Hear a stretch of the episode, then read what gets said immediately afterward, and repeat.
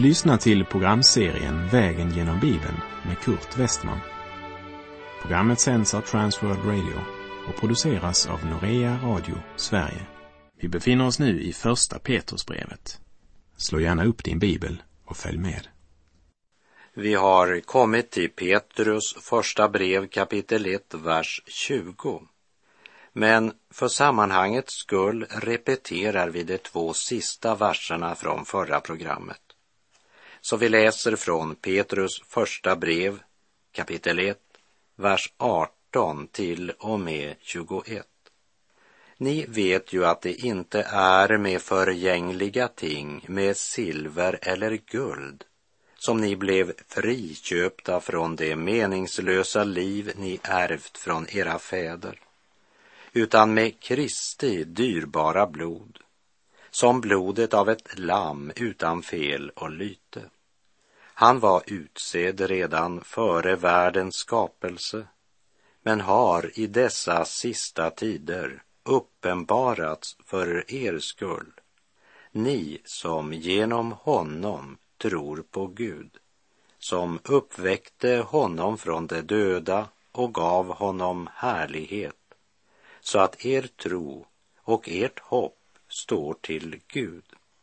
Tiden från Kristi uppståndelse och fram till hans återkomst kallas för den sista tidsåldern eller de sista tider. För då Guds rike kommer i fullkomning så upphör tiden och det blir åter evighet. Till det troende i Efesus skrev Paulus i Efeserbrevet 1, vers 3 och 4. Välsignad är vår Herre Jesu Kristi Gud och Fader, som i Kristus har välsignat oss med all den himmelska världens andliga välsignelse, liksom han innan världens grund blev lagd har utvalt oss i honom för att vi skulle vara heliga och fläckfria inför sig. Det är som om både Paulus och Petrus ville säga oss att när vi tar emot Jesus i tro får vi därmed här i tiden del i något som Gud har utvalt oss till innan världens grund blev lagd. Petrus säger att Jesus var utsedd redan före världens skapelse men har i dessa sista tider uppenbarats för er skull, ni som genom honom tror på Gud, som uppväckte honom från de döda. Petrus påminner oss om och om igen om Kristi uppståndelse. Lägg märke till hur Petrus förbinder Kristi uppståndelse, tro och hopp jag repeterar Petrus första brev kapitel 1, 21. Ni som genom honom tror på Gud, som uppväckte honom från de döda och gav honom härlighet, så att er tro och ert hopp står till Gud. Petrus är framför andra hoppets apostel. Och hoppet vilar på Jesu Kristi uppståndelse. Hoppet vilar på det faktum att vi har en levande och verksam frälsare som en dag ska komma åter på himmelens skyar i ära, makt och härlighet. Vi läser vers 22. Ni har renat era själar genom att lyda sanningen så att ni älskar varandra uppriktigt som bröder. Älska då varandra uthålligt av rent hjärta. När man ser den moderna tv-reklamen för alla nya tvättmedel och hör hur fantastiskt mycket bättre de är kan man undra hur folk kunde få sina kläder rena förr i tiden. Alla firmor försöker sälja sin mirakelprodukt och marknaden är stor eftersom alla vill bli kvitt den yttre orenheten. Men den orenhet som inte alltid är synlig bryr sig människan ofta inte så mycket om. Men skulle du som lyssnar ha insett ditt behov av inre rening så vill jag säga dig, det finns bara ett enda rengöringsmedel och det är Guds ord. Hör vad Jesus säger till sina lärjungar i Johannes 15.3. Ni är redan nu rena i kraft av det ord som jag har talat till er. Guds ord bringar budskapet om Kristi försoningsstöd för våra synder, om Lammets blod som tvår oss vita som snö, om glädje, frid och evigt liv. Och när Jesus säger dina synder är dig förlåtna så är inte hans ord en sak och förlåtelsen en annan, utan förlåtelsen ligger redan i orden. Ni är redan nu rena i kraft av det ord som jag har talat till er. Och denna rening påverkar också vår relation till trossyskonen så att vi älskar varandra uppriktigt som bröder. Därför säger Petrus, älska då varandra uthålligt av rent hjärta. Hur kan man se att någon har tagit emot denna rening? Den som tagit emot denna rening lyder sanningen. Trons konsekvens i vardagen är det yttre synliga beviset på den inre rening som Guds ord ger. Vi läser vers 23. Ni är ju födda på nytt, inte av en förgänglig säd, utan genom en oförgänglig, genom Guds levande ord som består. Petrus leder än en gång våra tankar tillbaka till Guds ord. Nu pekar han på frälsningens subjektiva gärning i våra liv.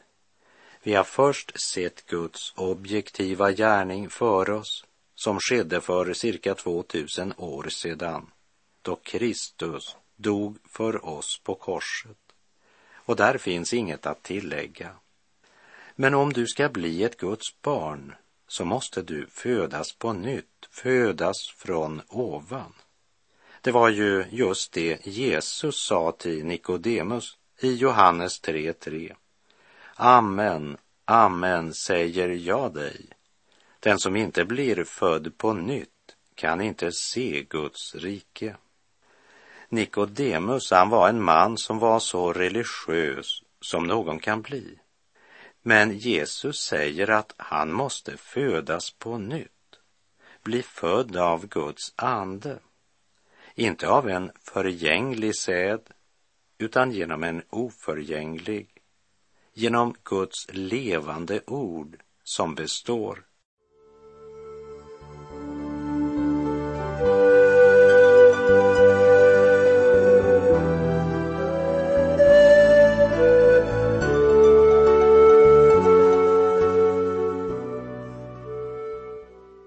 Kan inte bli frälst och du kan inte bli född på nytt utan att det sker genom Guds ord.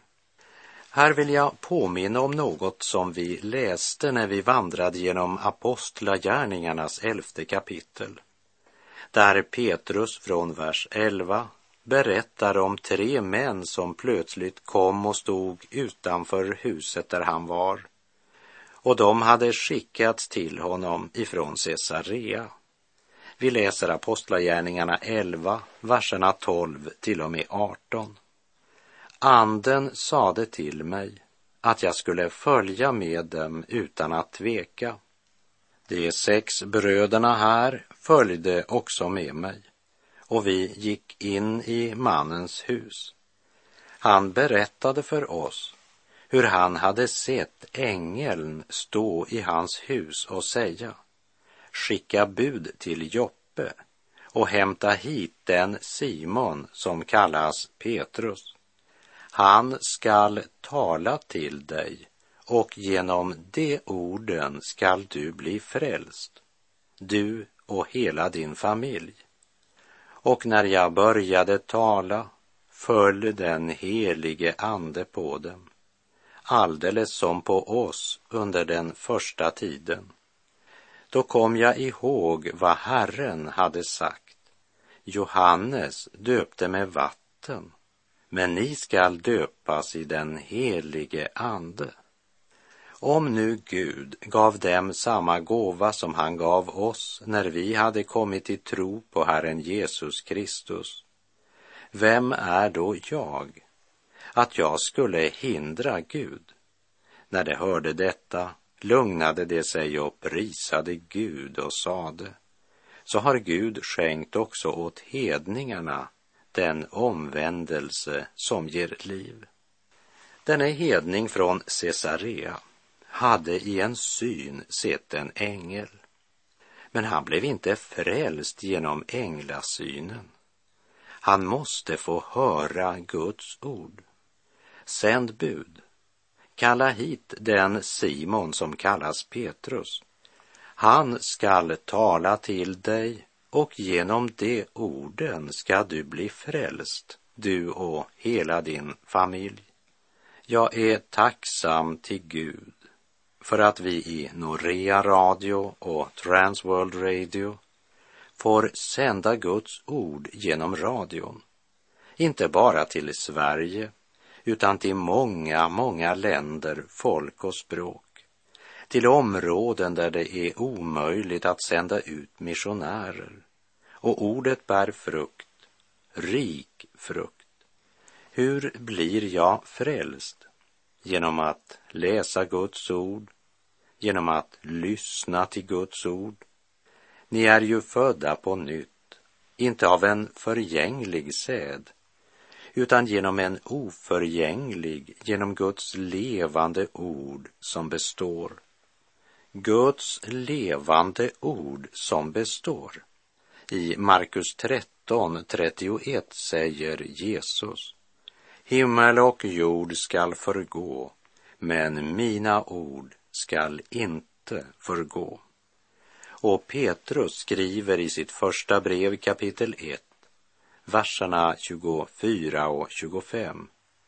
Ty allt kött är som gräset och all dess härlighet som blomman i gräset. Gräset vissnar bort och blomman faller av, men Herrens ord förblir i evighet. Inbilla dig inte att du kan bära fram några värdefulla offer för Herren Gud. All vår härlighet är som gräset och vissnar bort, medan Herrens ord förblir i evighet. Därför ska vi framför allt läsa Guds ord för egen del och förkunna Guds ord för alla stammar, alla folk och länder med det säger jag inte att vi ska minimera sång och musik eller strunta i metoder eller organisationer. Men vi ska alltid se till så att det är Guds ord som är det centrala. Och framför allt annat, honom som ordet vittnar om, Herren Jesus Kristus.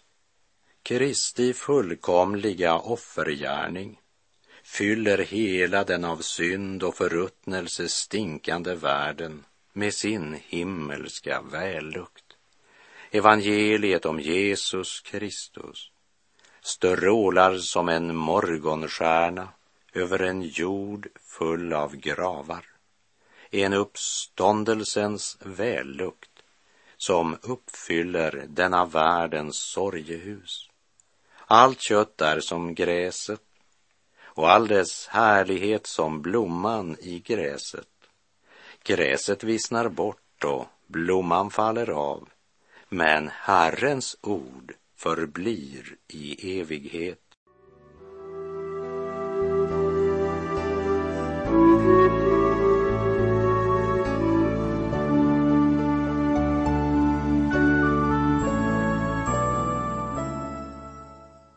När vi nu kommer till det andra kapitlet i Petrus första brev så talar det om Guds barns lidande och om Kristi lidande.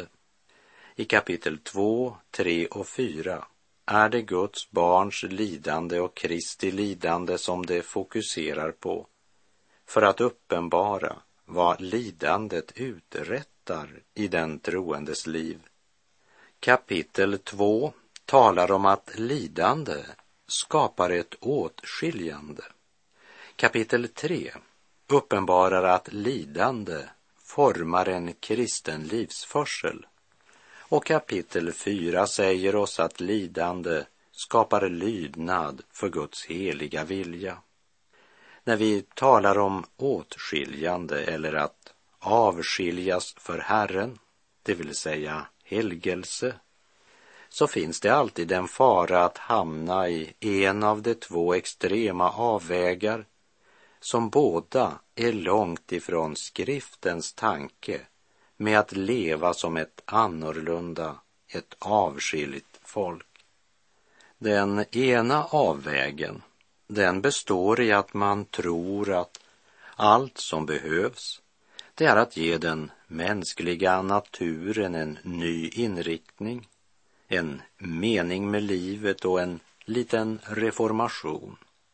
De som tänker i de banorna menar att eftersom människan innerst inne är god så behöver man bara hjälpa dem att lyfta fram det positiva och väcka den enskildes goda egenskaper.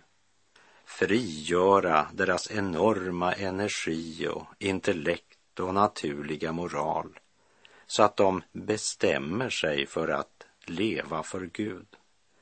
Det är en av avvägarna när det gäller att leva för Herren.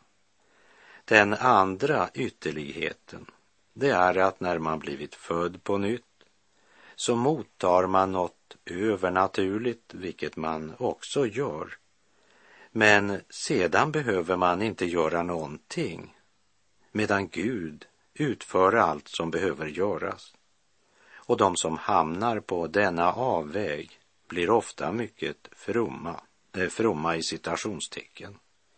Men det verkar aldrig växa upp till andlig mognad, överflödande kärlek och ett normalt pulserande Kristusliv. Och här kommer kapitel 2 i Petrus första brev att göra det mycket klart för dig och mig att jag genom att födas på nytt av en oförgänglig säd som består och som är Guds ord, har fått en ny natur. Och vi ska leva i detta nya liv genom den helige Andes kraft. Vi har fötts in i en kärleksrelation till honom som älskar utan att vi har sett honom. Och fastän vi ännu inte ser honom tror vi på honom och jublar över honom i obeskrivlig himmelsk glädje, som Petrus uttryckte det i kapitel 1, vers 8. Och i Andra Korinterbrevet 11, vers 2, så skriver Paulus till de troende i Korint och säger att han brinner av iver för dem med den eld som kommer från Gud jag har trolovat er med en enda man för att föra fram en ren jungfru inför Kristus. Församlingen i Korint var mycket ivriga och deras gudstjänst, ja, den var till synes entusiastisk. Men de hade blivit kötsliga. De hade förlorat sin första kärlek till Kristus, förlossaren. Och Gud talade om just detta med sitt folk Israel strax innan de blev bortförda i fångenskap till Babel. Gå och predika för Jerusalem och säg, så säger Herren. Jag minns din ungdoms hängivenhet, hur du älskade mig under din brudtid och följde mig i öknen i landet där man intet sår. Israels folk uttryckte den kärleken när de förlossats från Egyptens träldom och stod där på andra sidan Röda havet. Då sjöng de lovsång till Herren och jag citerar de två första verserna i Andra Mosebok kapitel 15. Då sjöng Mose och Israels barn denna lovsång till Herren. Jag vill lovsjunga Herren, ty högt är han upphöjd. Men det dröjde inte länge innan de började knorra, knota och klaga inför Gud. Och det kommer Gud ihåg. I det nya förbundet så vilar avskiljande för Herren på det faktum att du blivit född på nytt.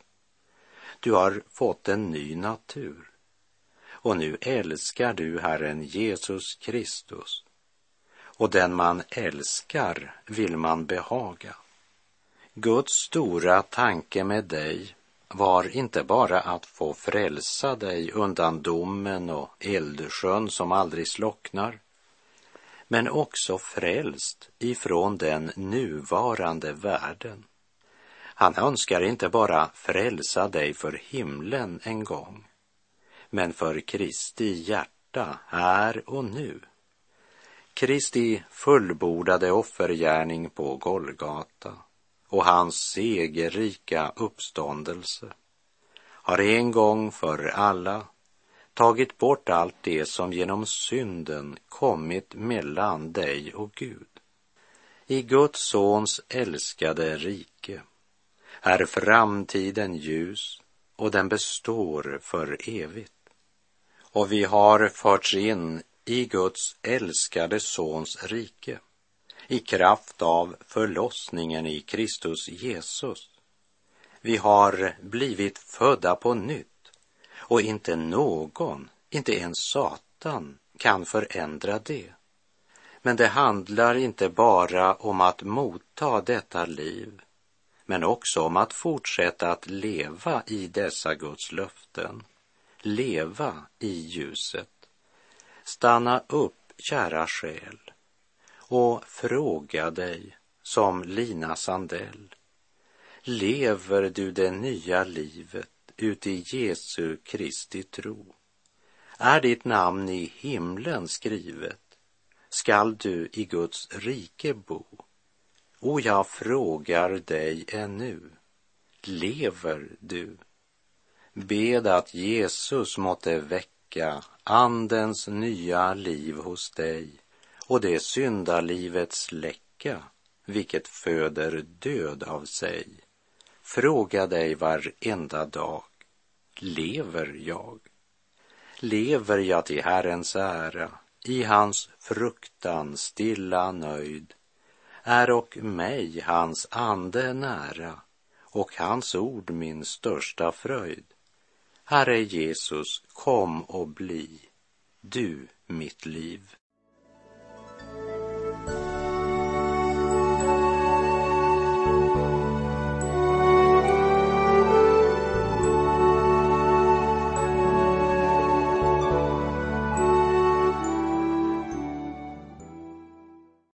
Du som är född på nytt, inte av en förgänglig säd utan genom en oförgänglig, genom Guds levande ord som består. Du påminns också om hur förgängligt och bräckligt vårt jordeliv är. Det är som gräs, men Guds ord består för evigt och det har makt att göra våra dödliga kroppar levande genom Guds helige ande. Därför säger det ord som består evigt. Men om Kristus bor i er är visserligen kroppen död för syndens skull, men anden är liv för rättfärdighetens skull. Och om hans ande som uppväckte Jesus från de döda bor i er, då skall han som uppväckte Kristus från de döda göra också era dödliga kroppar levande genom sin ande som bor i er. skriver Paulus i Romarbrevet 8, verserna 10 och 11. I sitt första brev påminner Petrus om att vi är födda på nytt av Guds levande ord och att vi därför inte längre ska styras av det begär som vi tidigare levde i när vi ännu var okunniga.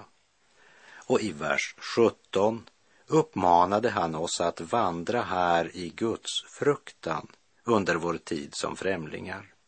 Och längre fram uppmanar han oss att älska varandra uppriktigt som bröder och att älska varandra uthålligt av rent hjärta. Men alla förmaningar vilade på denna grund. Välsignad är vår Herre Jesu Kristi Gud och Fader.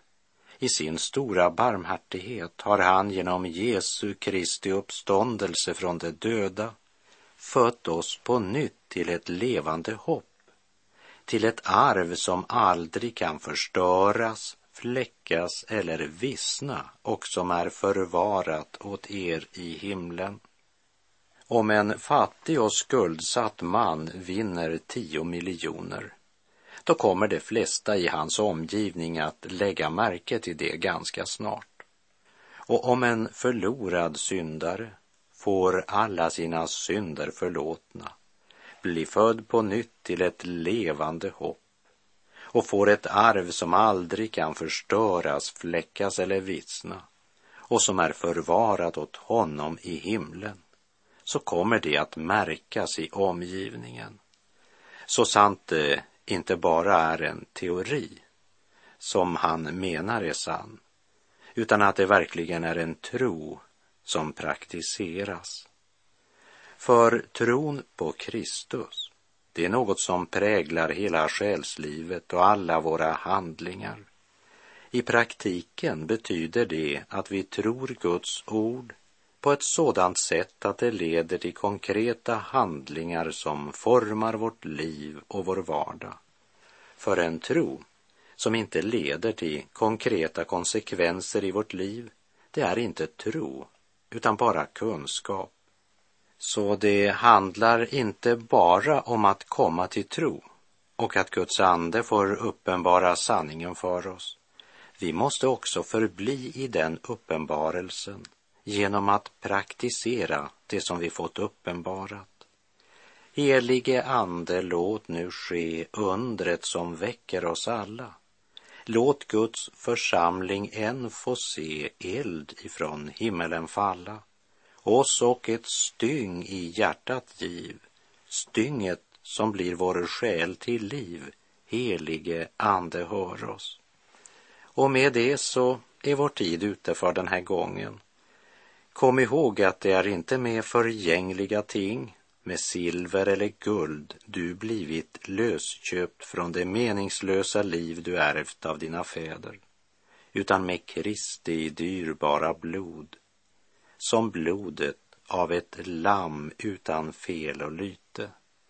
Och du är ju född på nytt, inte av en förgänglig säd, utan genom en oförgänglig, genom Guds levande ord som består. Och det är detta ord som har förkunnats för dig. Herren vare med dig. Må hans välsignelse vila över dig. Gud är god. Du har lyssnat till programserien Vägen genom Bibeln med Kurt Westman som sänds av Transworld Radio.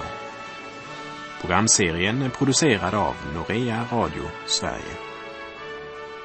Om du önskar mer information om vårt radiomissionsarbete så skriv till Norea Radio Sverige, box 3419 103 68 Stockholm.